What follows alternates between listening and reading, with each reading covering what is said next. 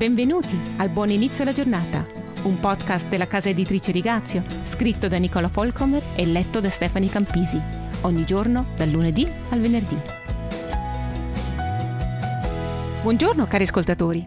Immagino che ci siano alcuni di voi che conoscono il meme dell'antilope e la comunità. Una grande mandria di antilopi corre in una direzione.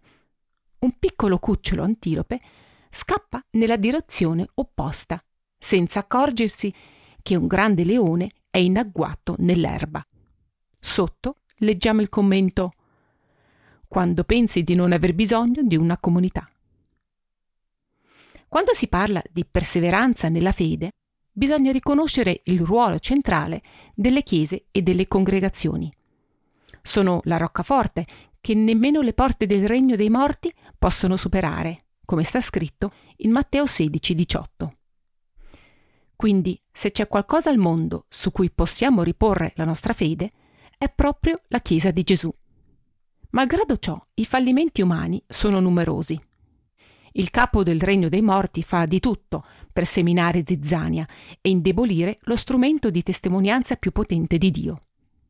Vengono commessi errori, persone vengono ferite, ignorate, trattate ingiustamente si abusa del potere, si diffonde la falsa dottrina e molto ancora.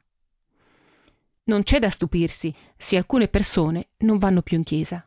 Eppure Dio stesso ci esorta a non mancare alle riunioni e di sopportarci a vicenda nell'amore. Dove, se non nella comunione dei credenti, possiamo vedere all'opera incoraggiamento, esortazione e guarigione di cui si parla così spesso? Per sviarci dal nostro cammino con Dio, la tattica più veloce del diavolo è di far sì che le persone si sentano trascurate o ferite dalla Chiesa. Vi mostro due esempi. Stamattina non sono stato accolta all'entrata. Vengo costantemente trascurato. Dietro a queste affermazioni c'è un rancore personale.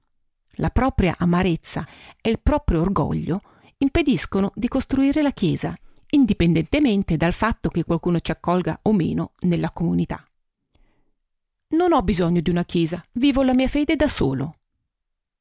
Dopo quello che ho vissuto nelle chiese è meglio starsene alla larga.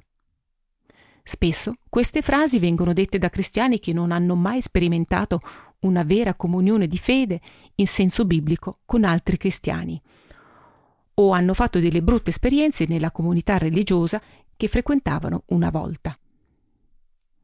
Dalle lettere dell'Apostolo Paolo vediamo che questo succedeva anche ai suoi tempi, altrimenti Dio non ci avrebbe comandato più volte e con urgenza di amare i nostri fratelli e le nostre sorelle. Coloro che sono principalmente preoccupati per se stessi non avranno né coraggio, né energia, né il cuore per lavorare per la causa di Dio e quindi si spegneranno. Cerchiamo di fare la nostra parte per sopportare con amore, per portarci avanti fino a quando non avremo terminato la corsa verso l'eternità. Tutti quanti abbiamo veramente bisogno di avere comunione con altri credenti in una Chiesa sana.